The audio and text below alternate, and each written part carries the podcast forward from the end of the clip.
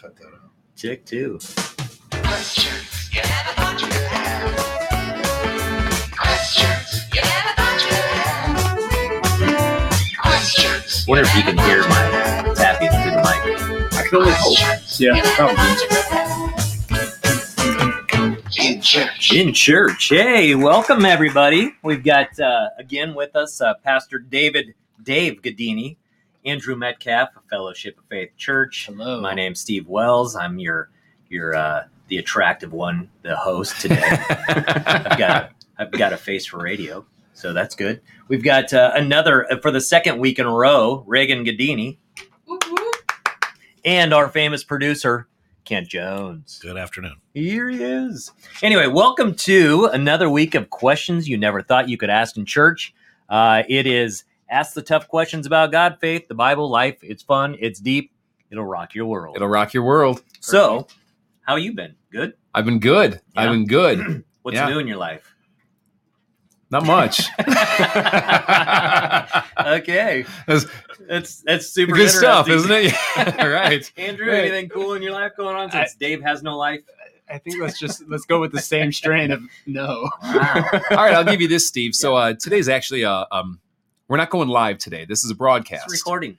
Yeah, Yep. we're in recording. Still send in your questions. You can do them on Facebook when this goes live. as You're listening to it right now, or uh, text them into 815-314-0363, and we'll get to them next week.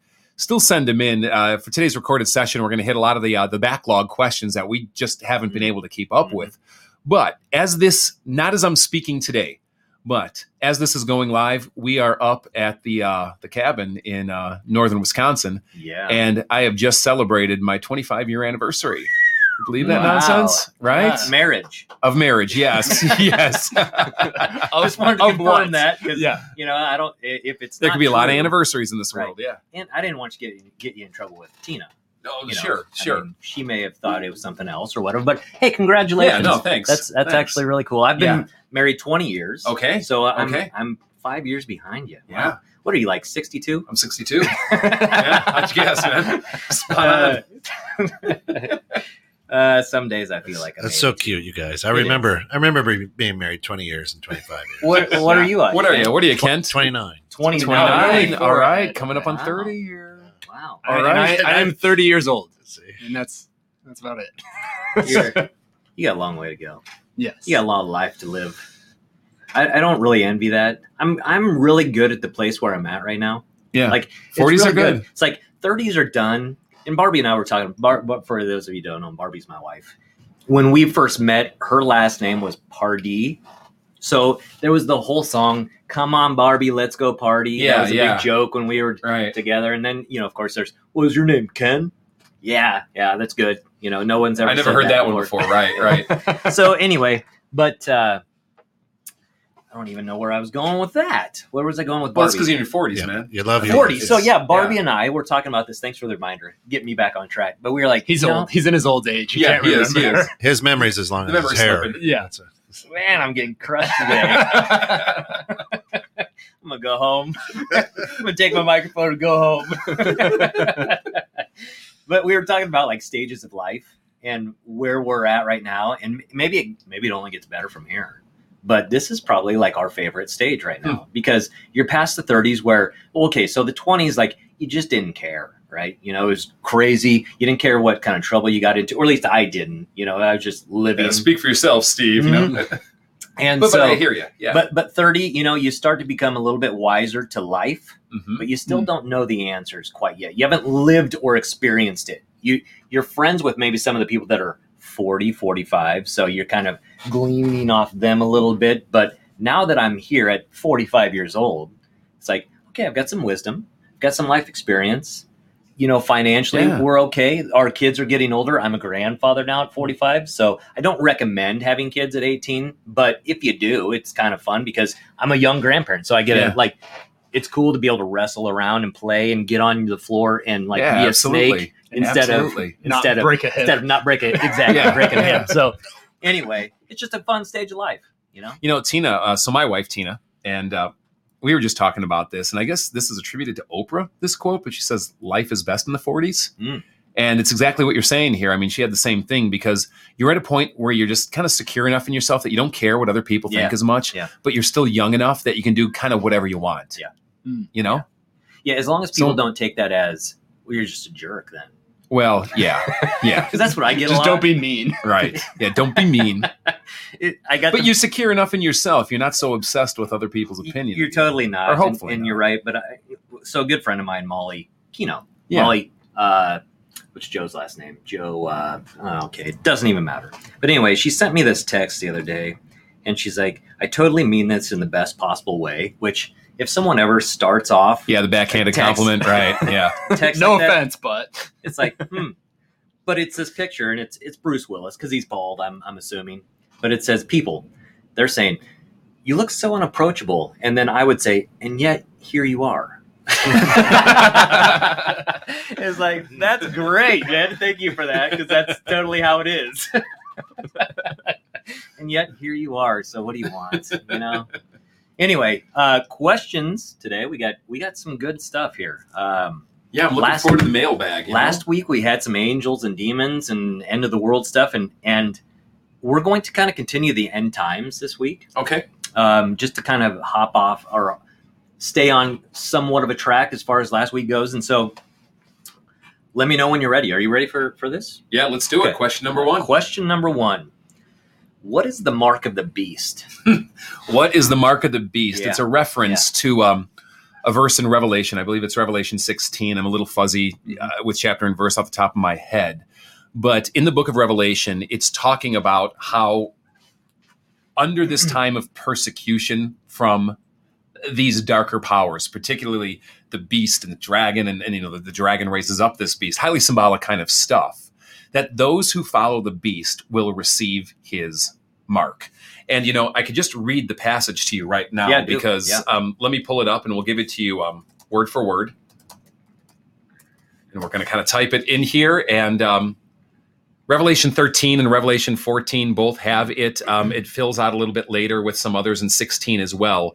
It gets referenced multiple times, but let me just give you a couple of these. Here is um, Revelation 13, for example. It, referring to the beast, also forced all people, great and small, rich and poor, free and slave, to receive a mark on their right hands and on their foreheads. So they could not buy or sell unless they had the mark, which is the name of the beast or the number of its name. And then John fo- follows up with this, and, and this is kind of like a let me read it and I'll tell you what he's mm-hmm. doing. Yep. This calls for wisdom. Let the person who has insight calculate the number of the beast, for it is the number of a man. The number is, and you tell me. Well, I'm going to go with six six six. Yeah, most texts have 666, though a few variants have 616 Hmm. in the uh, scriptural tradition. Interestingly, so let's talk about plot and then let's talk about meaning, if we can go that way.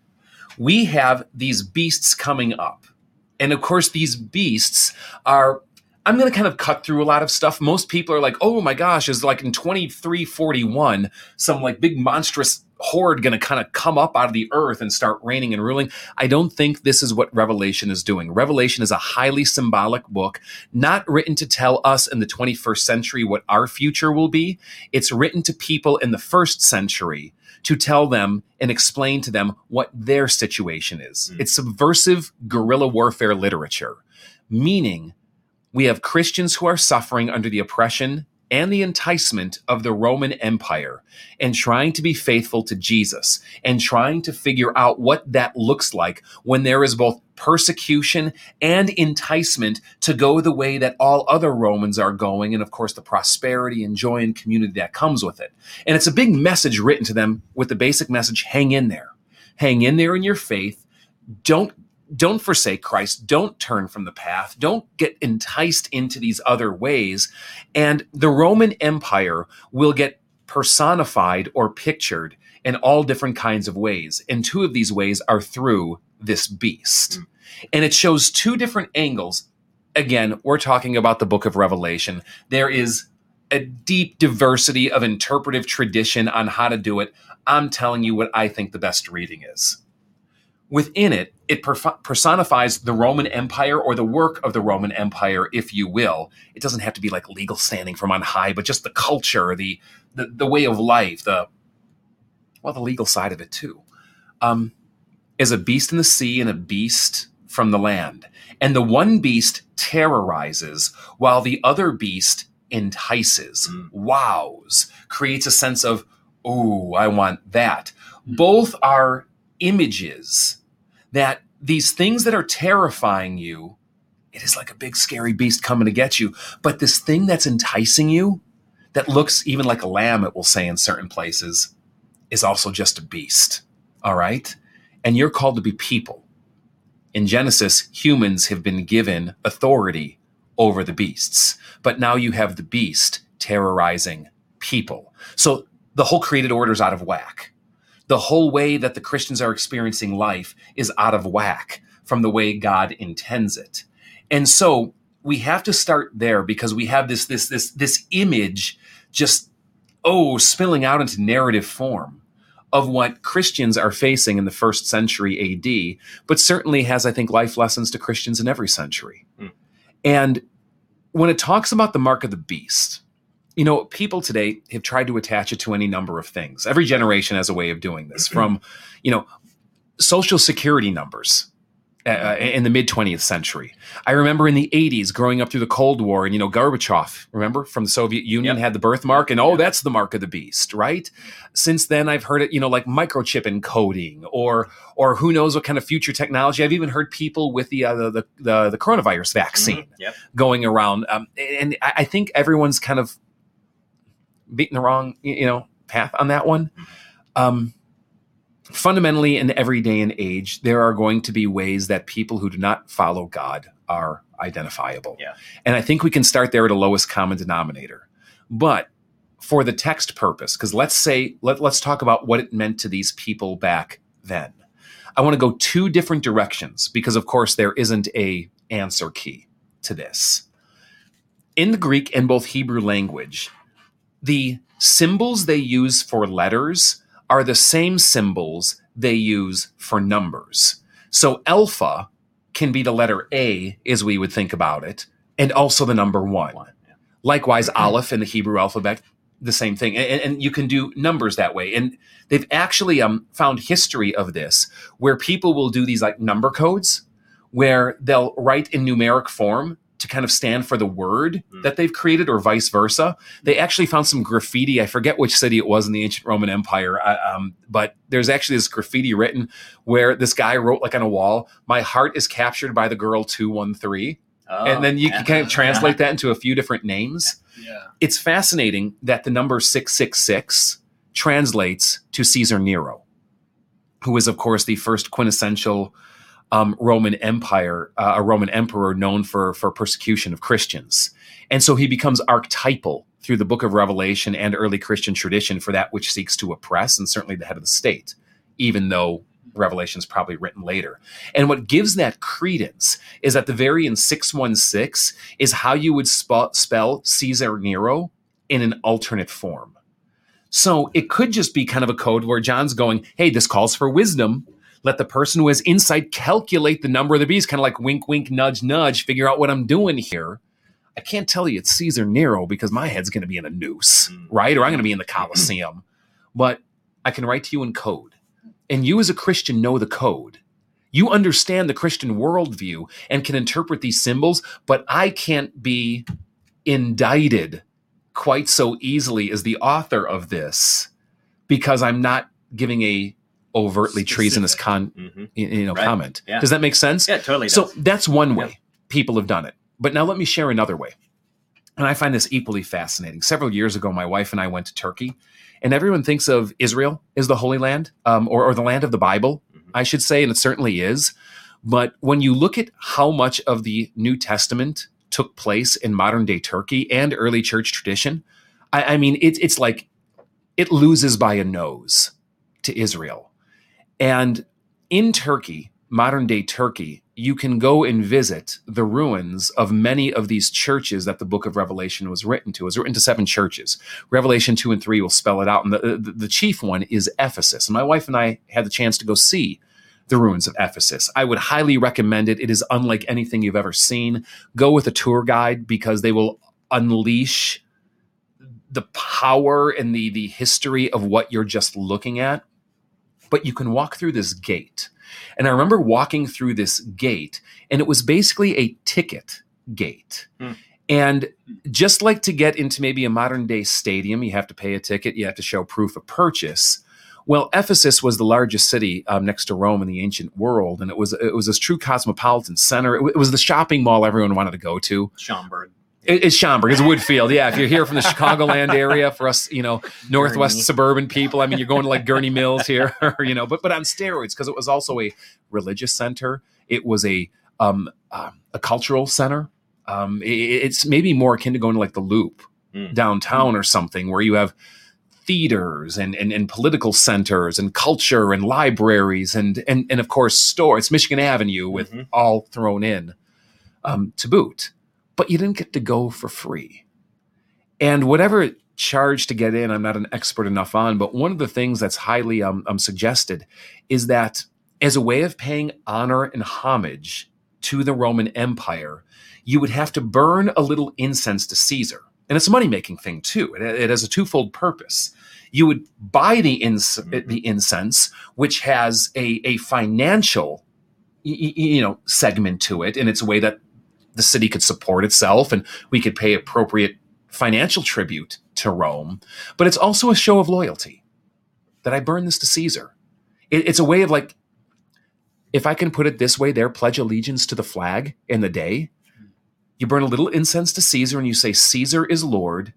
You get a mark on your hand just like we get a hand stamp today and you can walk in. Some have speculated um, given the cultural context, that it might be referencing that in a Mhm. very kind of deliberate sort of way. Um, and others have taken it more generally to refer to just how slaves may have been branded in the ancient world, where they may have received like a mark or a brand, like we brand cattle, um, on the hand or on the forehead. Mhm. Whichever way it goes, the point of it is not to fear that, oh no, I absentmindedly got a vaccine, or oh no, I got a credit card, so now I have the chip of the beat. No, no, no, it's nothing like that. It's talking about where your loyalties lie and how you allow yourself to be marked, so to speak, by those things that stand against Jesus, who is Lord. So when Paul writes in Romans 10 that anyone who confesses with their mouth that Jesus is Lord and believes in his heart that God raises him from the dead, it's actually a very um, subversive things to say because they would say Caesar is Lord. And we miss that aspect of Yeah, it today. true. Yep. Yeah. Yep. And so I think there's a call on every Christian in every culture and every time and place to go, your loyalty to Christ has to be more than just what lives in your heart. It's marked by how you conduct yourself. And there are certain sacrifices and persecutions you may even have to face or limitations that you'll have to face for your loyalty to Christ because you don't allow yourself to, shall we say, go to the marketplace or Mhm. be marked by a name. You get the idea. right. Mhm. So that's probably more than you ever wanted to know about the mark of the beast. but you know, I'll tell you, this is the stuff that just little phrase pat answers don't don't do justice to. Because if I just came out and went, well, it's Nero, oh, it doesn't really do it for you. Yeah. Well, I can You know? tell you, as a fourth grader, you know, I read through Revelation. Why I don't know. As a fourth grader, Because but- it's the way that all but it's the elementary and middle school scare Yes, themselves. You I- yeah, it, right. It totally was, and I, and I was so freaked out. And so Yeah. when I read the wisdom and find somebody with insight and whatnot, I thought, who is that? Who do I know in my class in fourth grade that really is like super smart? And my mind went to this kid named Scott, and I, and I, won't, I don't even need to say his last yeah, name. but shout out to Scott though. this guy was brilliant, and he would give the weather every day before class started because Yeah, he wanted to be a yeah. meteorologist, right? So Yeah, he's like nine up years there, old. and he's telling you know like what's going to happen. Like, wow, this guy is like a genius, you Yeah. know. So I invite Scott over, and I'm like, Scott, I, I have something for you to read. I really want you to try and figure this out. yeah, So we, I remember like I had a Bible sitting on my on my toy box. Yeah, I still had a toy box when I was fourth grade. It had Dukes of Hazzard stuff in there, whatnot, because that was Yeah. cool then. Dukes of Hazzard is always cool, Steve. it's It's always still- cool no one tell you otherwise. Luke and Bo, you know, like cool guys. And, and thank you for not saying Coy and Vance. yeah, yeah, Coy and Vance. That's not Dukes of Hazzard. That's like That's an abomination. It's- you want to know what the abomination is, and you know, in Revelation, it's, it's it. coin It lands. says Coy and Vance. Mark of the beast. But anyway, so he starts reading through this, and after that, he got scared, of course, you know, and then yeah. he didn't want to be in my room anymore. so I never found out, like, well, you can't leave me here. I'm I'm scared too, you know. So and- and the sad thing is, I never found out what it actually meant, and he never became a meteorologist. Oh, so, but he's, oh. a- he's up in Portland now. All right, Scott, Yeah, here's the thing. If you're listening to this, we want you to tune in. We want to hear from you, Scott. And we actually want to kind of have you as a guest on the show at some point, too, because I mean, because that- the that needs to happen. Hard to hard to predict around here. it, it is hard to predict Yeah, around here. corroborate Steve's story too. It, it, it happened. Yeah. it happened. Yeah. At least No, but great happened. question. Really appreciate the question. Thanks for asking on that. And any question you have, 815 314 0363. This isn't recording today, but we're going live again next week. Again, 815 314 0363, or throw it up on Facebook. Yep. Um, you can post your question there as well, and we'll get it either way. Yep, yep. All right, next question. Do you like that? Yeah. good segue into the next question. Um, But you blew it with, with commenting yeah, on it, man. You know? because I gotta like you got gun shy on that. no, it's because I want to give a little insight to our listenership to say, you know, we this is our this is my second. Well, this is our my third show. Yeah. So as a host, I've never hosted a show before. You're you rocking know? it, Steve. So, You're rocking so it's it. like one of the things we're always looking for feedback. You know, like how can we improve? How can we do better? So, so Dave's daughter is here with us again today, Reagan, and um, she said maybe find a better way to transition in, into the into the questions. And so I, it was recommended. How about okay? Next question. there it is. That simple. So Is thank it you, Reagan. when you do that, you're supposed to go into the question, not tell the story of how you Yes. came about the transition. It's transition. his third episode, Andrew. Give him a break. well, it's also recommended we go down rabbit holes, so rabbit Sure. trails. So that's I'm combining both of the best All of right. both worlds. All here. right. Anyway, next question. Uh, when is the rapture going to happen? When is the rapture going to happen? Yeah, I really appreciate Just the so we can plan. Thanks for asking. Let's so we can plan. You know, it's like do I, I want to go to the lake. You know, so exactly. Do I do I book the hotel? Do I make the flight non-refundable? You know. So let's define what we're talking about first when we talk about rapture. Rapture is a term that comes out of a certain segment of evangelical Christianity. Really gained popularity in the 19th century. You don't really hear much talk before that about it. Um, and and it's part of a certain end time scenario that comes out of premillennialism. Let me kind of walk you through this because the worldview is necessary to make sense of the question. Okay. Revelation chapter 20 will talk about this millennium or thousand year reign of Christ here on earth. And the million dollar question is when does that thousand year reign take place? Or how are we to understand that thousand year reign? And there's three or four really prevailing positions called amillennialism, postmillennialism, dispensational premillennialism, and historic premillennialism. So we have two pre's, a post, and an a. Well, we all know what these uh, millennial. We hear million in English, but it, it's really the word that means a 1000 um, in ancient languages, and uh, and so it, the millennium or millennialism is referring to this thousand year reign of Christ. So a premillennialist will say, okay, l- let me walk through all of them again: amillennial, postmillennial, dispensational premillennial, and historic premillennial. The rapture, I, I'm trying to kind of truncate here so we don't go down too deep of a rabbit hole, comes out of the dispensational premillennial view. Mm. And here's the worldview that between now and Christ's second or third coming, depending on how they do the math, to earth, we're basically going downhill, that things are getting worse, that we're going to hell in a handbasket, and that the state of the world and, and, and the human existence is, is, is on a downward spiral. And shortly before Christ comes to establish, so pre, right, right, this hmm millennial reign, he is going to take up or rapture to heaven believers on earth at the time.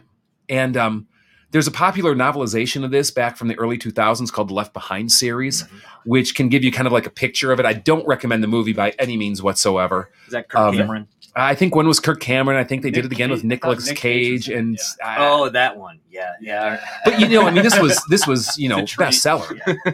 You know, there's 12 novels in it, and, and it was just a comic books. and it took place in this area too, in the Chicago suburbs up here, um, or at least primarily that's where the people were from. Mm. But anyway, it's the idea that Christ is just going to, let's say, snap his fingers, or he's going to have a secret coming. Is the way it's more um, theologically put. That Christ is going to come in secret the second time and take all believers up bodily to be with him in heaven. And they're going to be there for seven years and avoid what's called a tribulation, which is the worst hell on earth that you've ever seen. So that is what the rapture is referring to, and it finds some basis also in 1 Thessalonians 4. But I'm just going to submit that I think, while well intended, the theological model is not the best one. Mm. Um, I think it's wrong. Um, even though I think uh, many who believe it do so very sincerely and, and can argue it very succinctly, I, I think there are some flaws to that entire approach.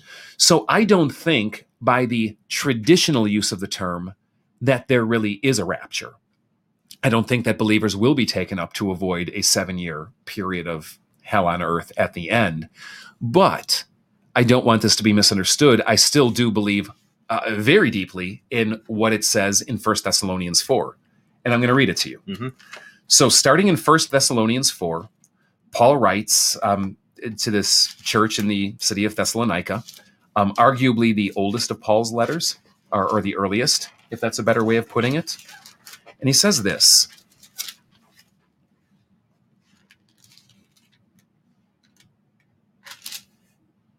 Brothers, we do not want you to be ignorant about those who fall asleep, basically who have died, or to grieve like the rest of men who have no hope. We believe that Jesus died and rose again, and so we believe that God will bring with Jesus those who have fallen asleep or died in him. According to the Lord's own word, we tell you that we who are still alive, who are left till the coming of the Lord, will certainly not precede those who have fallen asleep. For the Lord himself will come down from heaven with a loud command, the voice of an archangel, and the trumpet call of God, and the dead in Christ will rise first. After that, we who are still alive and are left will be caught up together with them in the clouds to meet the Lord in the air. And so we will be with the Lord forever. Therefore, encourage each other with these words. He says, encourage each other with these words. Here's the encouragement it would seem that because the resurrection is the main hope of the Christian faith, which is tied to the second coming of Christ, which it would seem that the disciples thought was very imminent, you know, early on after Christ's ascension into heaven, that they were living waiting for Christ to come any single day. We talk that way, but we don't, right? They were, when is he going to come? But something started to happen. People who were Christians who gave their life to Christ, they started to die. And it started to freak them out because I thought we were raised in Christ. I thought we had new life in Christ. And we, we've come to spiritualize it very much 2,000 years later, overly spiritualize it, I think. Mhm. But they started to have these theological and existential questions of what does it mean for my dad who died? Is he not in Christ? Right. Is he separate? And he's like, no, no, no, no, hear this. Right? Hear this. When Christ returns, we will meet him in the clouds in the air, along with those who are coming with him, the souls of those who have died in Christ who are coming with him. But make no mistake, Christ is coming to earth. And the point is, we are going out to meet him. We will be raised up to meet him in the air, kind of as a parade celebration goes out of the city to welcome the king who's coming in. And I think Palm Sunday Hmm. gives the greatest analogy or picture to how this worked in the ancient world. If the king or the emperor is coming to visit, you go out and you line the parade route like people do when the president comes today, right? Or like the pope comes to visit or something like that. They don't just stay where he's going to give the speech. They line the streets, they make it a parade route. You're welcoming in, you're waving flags, you're cheering, you're clapping. That's what they did for Jesus at Palm Sunday. And when the King Jesus comes back in all his glory, I would argue that First, First Thessalonians 4 is saying, we who are still alive at that point will be literally raised up into the air on the parade route of his coming in. But the rapture is not disappearing from life on earth because the king is still coming into the city and will follow him back to the new heavens, new earth that he restores here, which I think is the millennial reign. I'm an amillennialist. Mhm. I have respect for um, especially historic premillennialism. There's a lot of biblical complexities here. I just think amillennialism works the data better. Um, so I see that millennial reign as being somewhat synonymous with the new heavens, new earth to come. And like Yeah. you mentioned before, too, it, that Left Behind series, all that stuff. They say in secret that he returns. I, I Which means I that Christ- didn't hear that in the reading. Uh, And, and you, you see it more in the theology, which makes Christ's physical return his third return. Um, different people will nuance it different ways, but it starts to get wonky Mhm. at that point. Mhm. And I said earlier, and I just want to correct myself that I kind of equate um, the millennium reign, the millennial reign, with uh, the new heavens, new earth. Um, I, I misspoke on that. Some will actually argue that way. I, I tend to actually see it more as being synonymous with the church age, which exists right now, so that we are simultaneously in what Revelation would call the millennium and the tribulation. Two very different images of what life is going to be like now. Yeah, right. Christ is reigning, and at the same time, there's tribulation. Yeah, so there, it's not the pre or the post; it's the during. Yeah. Yeah. Hence why it's called A, because, well, it's 2021. We've been more than a literal thousand. Right. You know? Yeah. Right. Yep. Interesting. Yeah, great question. Thanks for asking. Yeah. So we'll go on to the next. Um, with that in mind, what is the judgment seat of Christ? Again, well, yeah, we, this is the end times episode, I guess. totally. And, uh, Yeah. um, you know, a lot of these references are coming directly from Revelation, though the theology is found elsewhere. God has appointed his son Jesus. Or if this is easier, the Father has appointed his son Jesus as king and has given his authority to the Son. And the fundamental authority of a king is to render judgment. It's to make ju- judgment and hopefully the purpose of upholding and establishing justice, of which mercy is a part. Mm-hmm. And so, central to Christian belief, and you can even find this in the creeds, is that Jesus will return to judge the living and the dead. The judgment seat of Christ is a metaphor. And it's just referring to how in the ancient world, people would literally appear before a judge who would sit on a seat, and it was called a judgment seat, right? And that's where verdicts would be laid mm-hmm. out. Well, every human being is going to be judged by Christ. He's the king, and he's been given authority over heaven and earth. And so all of us, when he returns, will have to stand before judgment before him, in judgment before him. Which- I see the rabbit hole ruined, so Well, go with it, it. it Yeah. I mean, well, part of me says, well, no wonder it's going to be eternity because it's going to take an eternity. So I'm I'm hoping that the God of all, who is omnipresent, can do this in like one shot. You Yeah. know, like Yeah, right. let's get let's be done with Yeah. this. You don't Let's- want to Otherwise, can you imagine the line? I mean, you think our court system's backed up. Right, right. So there's that. Then also explain how the churches maybe and maybe it's not it's not all churches christians let's say let's say christians not churches how churches or christians have a misunderstanding of judgment Here's the, the the key issue that I see, and I think once you get this straight, it sets your mind right for everything to follow.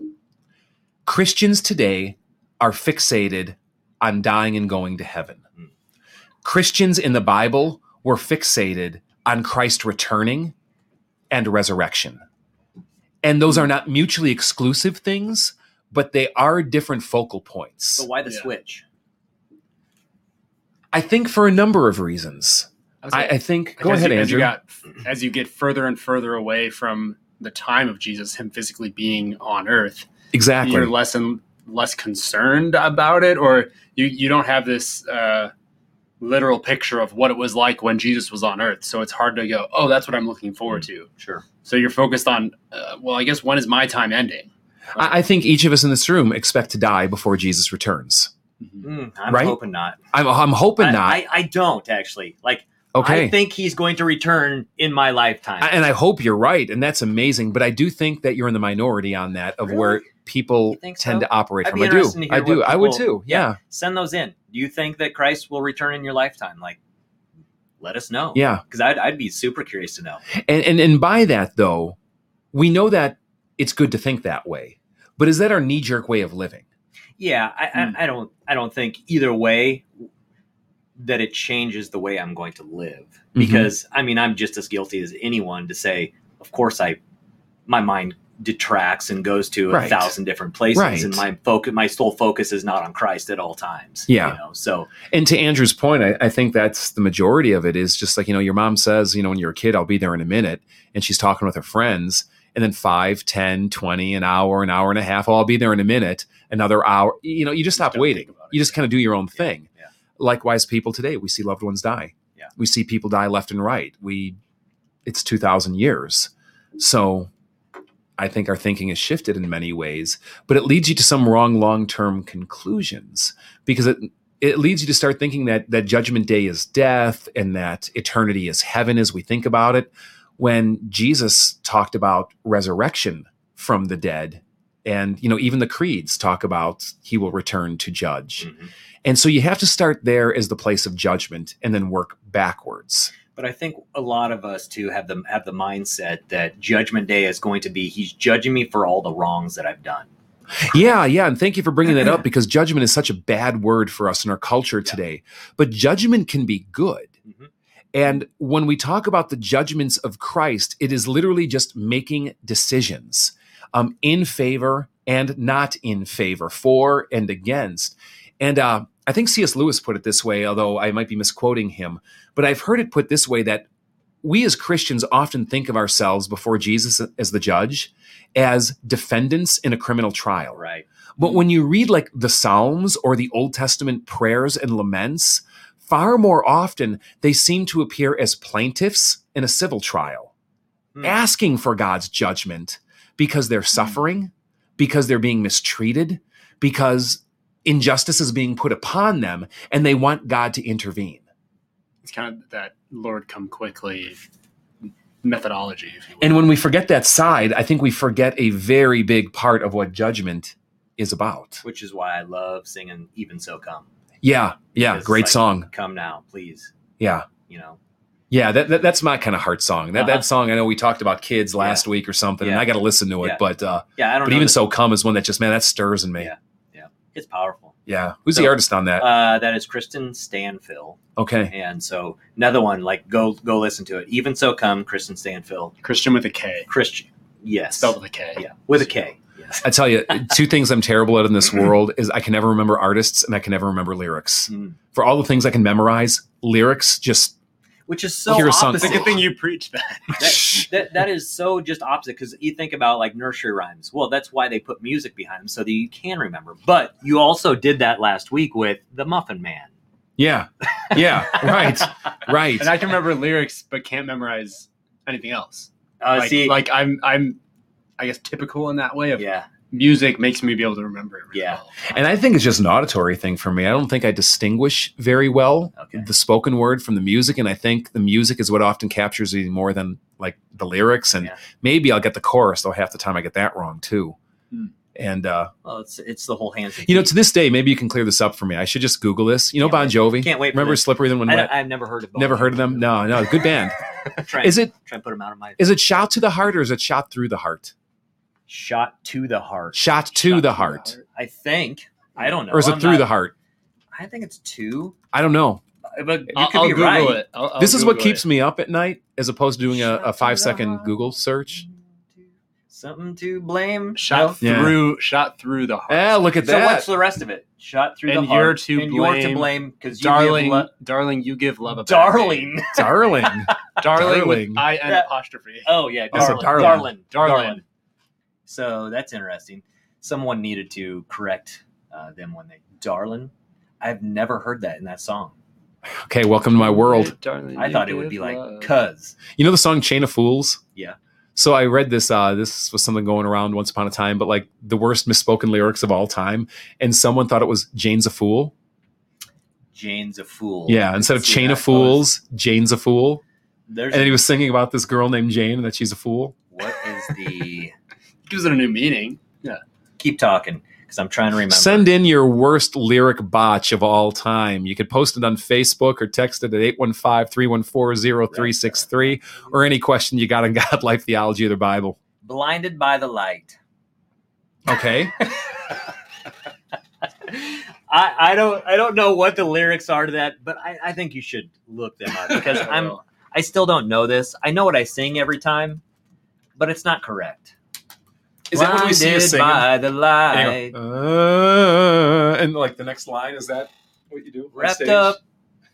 Do you ever do that, by the way? Uh, yes. Just like totally space Yeah. on it. So, so do you fake it and own it and make it up in those times, or do you Well, just kind of like mumble? No, here's here's my Like, issue. Like like well, I have a couple things going against me in worship. Right. Okay. One, I'm dyslexic.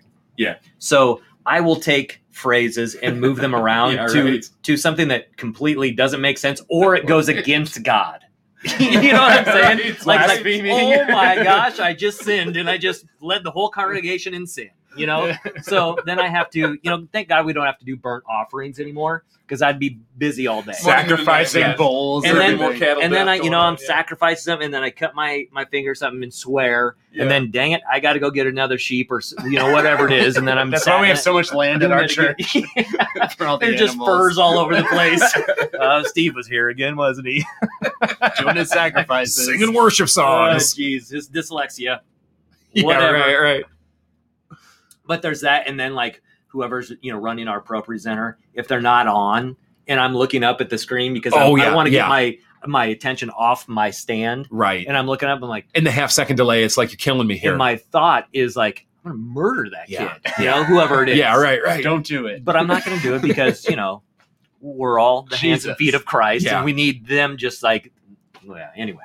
So, So, blinded by the light. yes. You want to know the next line? Yes. Revved up like a deuce. what? Okay. That is like the worst lyric I've ever heard in my life. Another another runner in the night. Do you remember? Was it a um? What was You was don't that? even want to know what how that a what I do in that song because I, and I can't even say it. Revved up like a deuce. Revved Is that up supposed like to be a like deuce. a motorcycle? Another runner I can't in sing the that with a straight face. I don't know what a deuce is. Like I like mean, I- like I a mean, like I a do. poker? I know it. I hope that's what they mean. Uh, sometimes it revs. oh my gosh. Oh, all kinds of yeah. This song's this off is the a list. rabbit Right, hole, right, and yeah. I see. That's why I was like, well, wait. Who wrote "Awesome God"? Remember that from was, was that the '90s? Was No, that even on, the '80s? Who's the guy that's coming Like- to our church? It's not Steven Curtis Chapman. It's uh, No, um, um, no, I, no, I no. just lost it. No, Um, Rich Mullins. Rich Mullins. Thank you.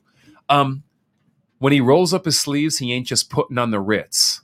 Our God is an awesome God. Now here's the question. Never even heard that line. That- that's how it opens. That's the first verse. Yeah, I've never sung that song. Okay, which is which is worse, Revving the Deuce or putting on the Ritz? Putting there's some Ritz. there's some really kind of I mean, and I, I think um, Rich Mullins is a fantastic Great, just yeah. kind of poet, singer, songwriter. But uh, man, we all have ones we look back on and go like, what were, what was I thinking? What was that about? Yeah, Or there's those verses in the hymnal that you just never sang. It'd be like we're gonna Yeah. do verse one, Yeah. two. yeah, it's like a moratorium and on six. Yeah, Yeah. exactly. And don't don't get sing to- verse five. Then we you don't get want to the that. one that's on the next page, and you're like, oh, no wonder it's on the back page. yeah, These lyrics are horrible. it's like This is needed not- an this is editor morbid. And Like, verses six through twelve, you'd never sing. yeah, or just a name. it's like R rated because it's so gross and, but yet it's in the hymnal. Okay, I'd be curious too to hear like what what people's like favorite worst hymn is or favorite worst Christian song is of all mm-hmm. time. Like just the absolutely like ridiculous or macabre or, or, or you know M. Dub. M Dub has to be the worst for me, and I know I'm going to get crushed by like all the 55 to 65 year old women because Michael W. Smith is like their favorite, you know, and it's like, You call Oh. him M Dub? yeah, it's the only way to make them cool. okay, I've never heard that before. M Dub. That was one of the first cassette tapes that I had. Was Oh, Michael I'm W. so Smith, sorry for you, Andrew. Your childhood, man. Steven Curtis Chapman, and Michael W. Smith. They raised. See, they're they both in the same me. category. Yep. Hey, these guys cut the ice for us though. I- Let's give respect to respect is due. well, there, come they, on. Somehow we went from there to Yeah. La- Lecrae. I don't know how we ended up. right, right. What's the pathway there? But Yeah. All right. Now, see, I was more of a Stryper guy. okay, so Stryper, I haven't heard. I mean, I've I've heard them, I'm sure, but I went to. We had to. It was called Love Fest, which is totally creepy. It, it- Like, it is a little creepy, yeah. especially if you're yeah. inviting friends, Yeah. you know, that are unchurched, and you're like, "Hey, you want to go to Love Fest?" It's not like Woodstock. But that's different. the way that Burning it was, Man, though. yeah. It was like Yeah. out in the middle of this field, you Yep, know, and- right, right. and, and food trucks. This is stuff like Nebraska or In where? Nebraska, Yeah, yeah. a little, little town called Milford, and uh, so I'm kind of new to you know this whole environment, not really knowing. So I go and I check it. They're in this like dumpy little area. There's this band that's set up, and they've got long hair, and they're just super loud. Yeah. It's Petra, Oh, fantastic. and I'm like, wow, this really sucks. you know, I, I people are like, you're gonna love it. I mean, they if you like rock, you know, I'm like, yeah, I like rock, but this is not rock. This is So the thing that gave me the most respect Tones. of all time for Stryper, because you know when I was like middle school, I listened to them, and, and you know, and, truth be told, uh, all sincerity, bands like them and what they had to endure and even fight within the Christian community. I mean, they they, they really did pave the way for the Christian contemporary movement and Christian worship and things like that on a rock base. But I saw them at a similar thing, and it was called Cornerstone Festival mm, yeah. and it doesn't exist anymore. It was in Bushnell, Illinois, which is out by Western Illinois University in Macomb. Same thing. You just show up in a field. It was like this hippie thing. It was just, you know, you set up tents. People would, you know, bike in, walk in, sleep in a tree, you know, stuff like that. Yeah. And they would bring these headliner bands back. It was mostly underground bands and ones you mm-hmm. never heard of, but they would main stage it. Right. And Stryper came back. And of course, this was like, I don't know, 2002 they wear leather. or something. Well, and they came and they didn't wear their yellow and black spandex oh, spandex. they aged well. No, no, in, in their look, they, they still had their their look, but you know, eh, they still kind of put on the black leather pants and stuff like that. But they came out and they had fun with themselves. They're like, you know, we know you want us to sing some of the favorites. I haven't sang the song in 25 years, and he literally pulled out the CD and was reading the lyrics off the CD, singing because it, he didn't. but, but just owning Yeah, it, you know, great. going and, and Yeah. I, I loved him. Yeah, so the next I time him. you give any grief to one of our singers, I'm gonna be like, hey, but wait a minute. 25 years later, if Uh, they wear leather pants and come back to sing the song and all they the only way, had ten all songs way. to learn. Come on. Dare I dare I just ruin people's uh, ideas of how concerts work? Yeah, dude. So I would say probably uh, fifty to eighty percent. That's a wide range, I know. Those but of you don't know, by the way, Andrew is uh, our technical director over at Fellowship of Faith, and and uh, his career in this has always been an AVL, doing I mean big shows and, and big productions of, of every stripe and variety. So I mean he's well, I, I think even rumor has it that you were with like Cardi B or something like that. I was for right. it was a very short tour. One of what her her kind of first headlining tour. So I was, All right. I was doing doing video on that. Is that where you get your theology from? a lot of it? Yeah. Yeah, a lot of it. That's where I try. So I didn't want to cut you off on that, Andrew, but I thought some context on this might help. I pull know? a lot of my influence. For Yeah. how I, I, can my tell in the way you dress. Yeah, exactly. this flat bill hat. What is he thinking? Uh, Um, but a lot of shows and tours and concerts like that use teleprompters for the lyrics for the Sure. artists. Yeah. Which I was like, when I found that out, because I was running a teleprompter, and I was like, well, this kind of ruins it. Like, bit, did you really write this song? Yeah, But when you look at, you know, someone's got a hundred songs that they pick from to sing. yeah. or when they're actually just singing along with a doubled vocal track that they've already laid Oh, down. all of them. Yeah. all of them. Yeah. Yeah. Yeah, there's that, and then uh, The Super Bowl is always pre-recorded and Yeah. lip synced. It's never live. Sorry, everybody. Like this is we're all Mhm. about truth here. So Pulling back the veil. We're answering the questions you aren't asking. Yeah, right. questions you never thought you needed to know the answers to. I'll change the name to that. that'll be next. That'll be an episode. That's a separate For sure. podcast. Yeah. Here's the questions we think you should ask. Right. Here's the questions we all want to know. anyway, okay, well, let's move on to our next question. All right. Get back on track here. Um, we've been through that one because you answered that one. Is the millennium literal or figurative? Some will say it's literal. Your post millennialist, which is really kind of fallen out of favor, and certainly your uh, premillennialists, but your amillennialist will say figurative. I uh, find myself in that camp. Okay. Yeah. Um, let's let's kind of move on to some worldview. Yeah, great, Mm, Is that okay? great. Yeah. What is the Christian worldview? All right. Can you just sum it up? I can, I Real- can, Real quickly. I can. Here's the Christian worldview in Okay. about sixty seconds. God is the Father Almighty, the Maker of heaven and earth, Mm. and His Son Jesus Christ is His only Son and our Lord. And he was conceived by the Holy Spirit, born of the Virgin Mary, suffered under Pontius Pilate, was crucified, died, and was buried. He descended into hell. Three days later, he rose again from the dead. He ascended to heaven and sits at the right hand of God, from which he will come again to judge the living and the dead. That there is a Holy Spirit, a holy, I'll use the word Catholic, apostolic, Christian, whatever you want to use, church, a communion of saints, a forgiveness of sins, the resurrection of the body, and the life everlasting. And I say this intentionally not to be trite. It's because those of us who have come out of liturgical backgrounds, we tend to look at these as just, oh, I just got to go through this boring piece of worship. Or maybe it is even meaningful Yeah. for you, but, it, but it's a little bit rote. And we forget what this is absolutely trying to do is give you a Christian worldview. That when you're sitting there going, what do I believe? And, and, and what are the cardinal truths of the faith? And, and how do I explain it to someone else? That you have something that you've burned into your mind that you, you can draw on. And of course, I can elaborate on that longer through the apostle, uh, through the Nicene Creed and, and the Athanasian Creed. And those of you who don't know what I'm talking about or what I just recited, it's a classic Christian creed called the Apostles' Creed. Not because it's written by the apostles, but because it's based on their teaching. And I think those of us in the, the, the contemporary worship movement, uh, the modern worship movements, and, and those of us who come from more non denominational and, and uh, um, non denominationally rooted evangelical backgrounds, um, I, I think when we don't tap those enough, Mm. we're actually missing something important. Not that we have to do it, but that there's wisdom in having it as a part of our repertoire Sure. because repetition births learning and understanding and and it, and it, and it creates a deep well of something that you can draw on in moments when you're oh geez what is the christian worldview right? Mhm. now is it bigger than that? You bet it is. Is it deeper than that? Absolutely. And and to summarize any worldview in 60 seconds or less um, certainly runs the risk of uh, cutting out the richness and and the wonder of of all that it really is. And that's where we run to the biblical tradition the um, 2000 years of christian history of people who have written and studied and worked and prayed and fought and suffered and wrestled with god. It, it gets much bigger but l- let's not forget where we're starting from. And it's that place. You know now when you just you just said it and and it's cool because i think sometimes in, in church in worship you know we just we go through the motions right yeah yeah and so just now when you're reading that my mind went to suffered under pontius pilate why is that even in there because it's historically rooting the Christian faith. This is not just a philosophy.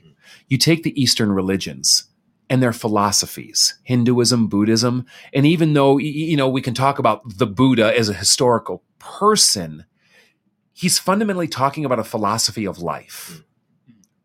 Christianity has a philosophy of life, but it's more than a philosophy of life. It's a history. It's saying this is a record of how God is actually working in this world not just good ideas and platitudes of love your neighbor as yourself or whatever it might be, as good as important as those are, but this happened. And it happened to a datable event that you can cross reference in history. And we see God as a God who interacts in history, doesn't stand outside of it. Mhm. So every phrase is actually purposefully chosen for a specific issue or question that Yeah.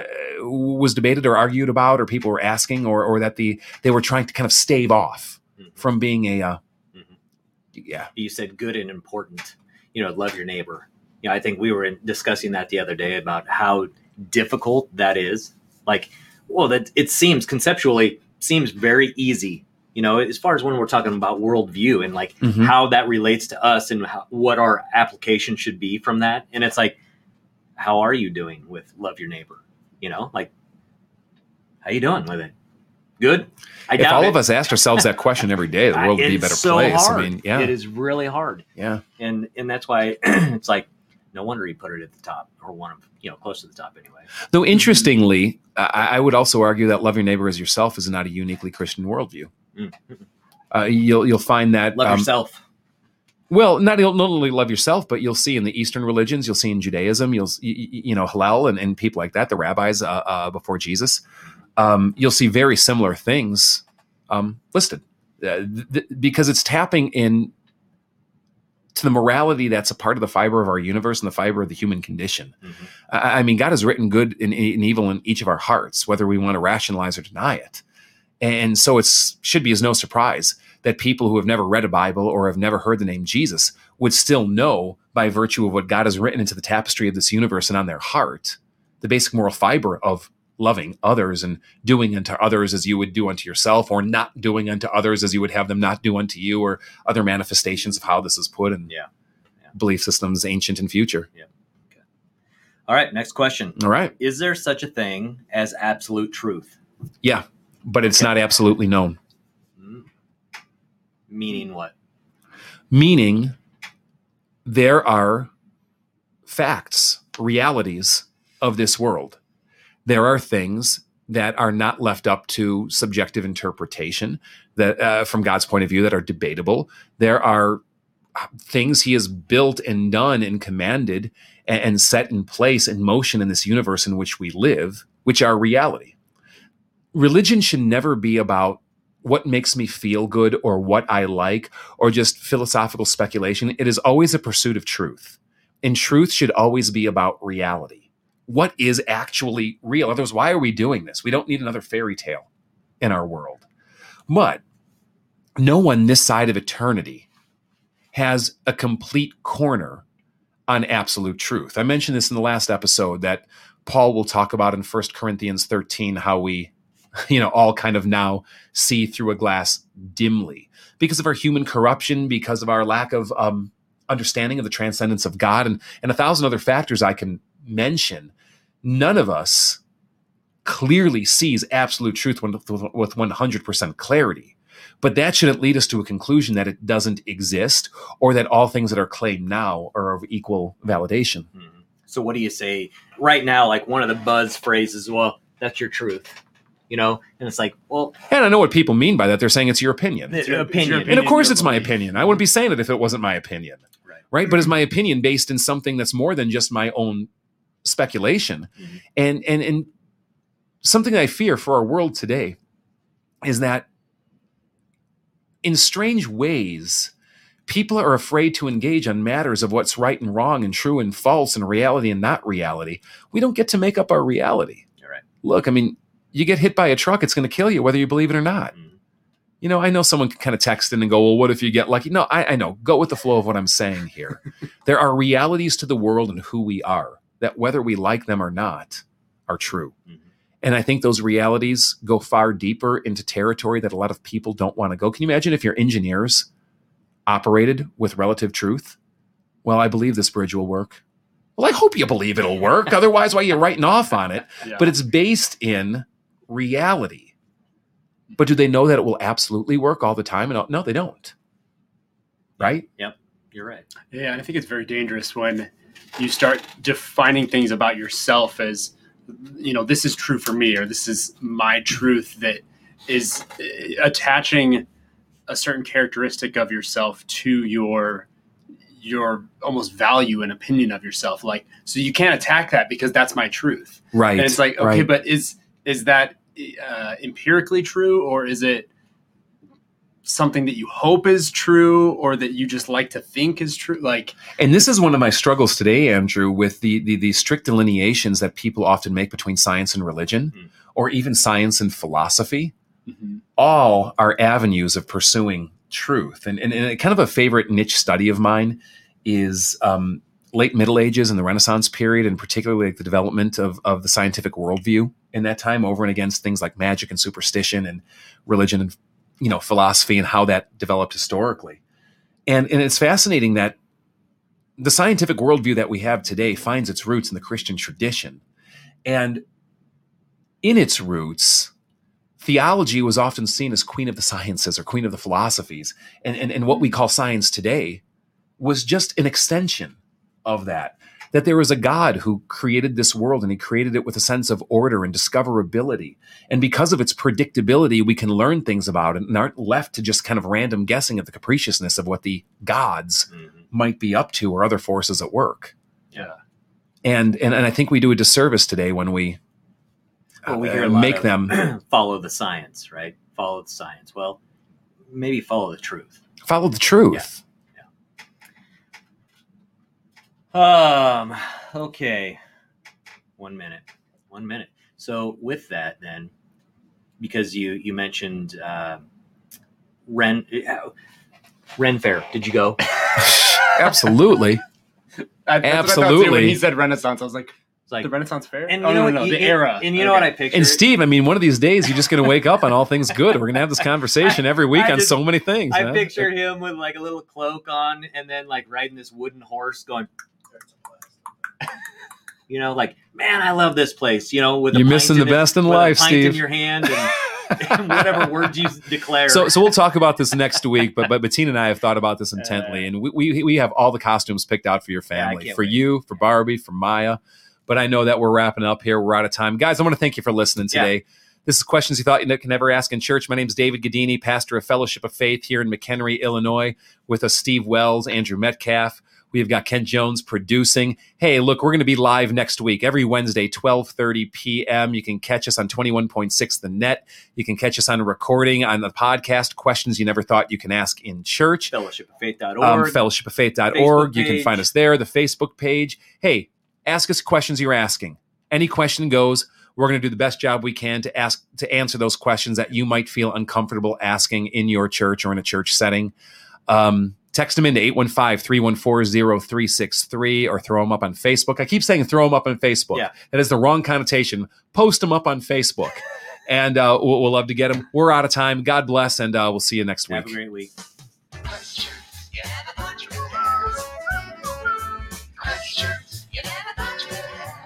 You gotta, whistle it completely. Just about.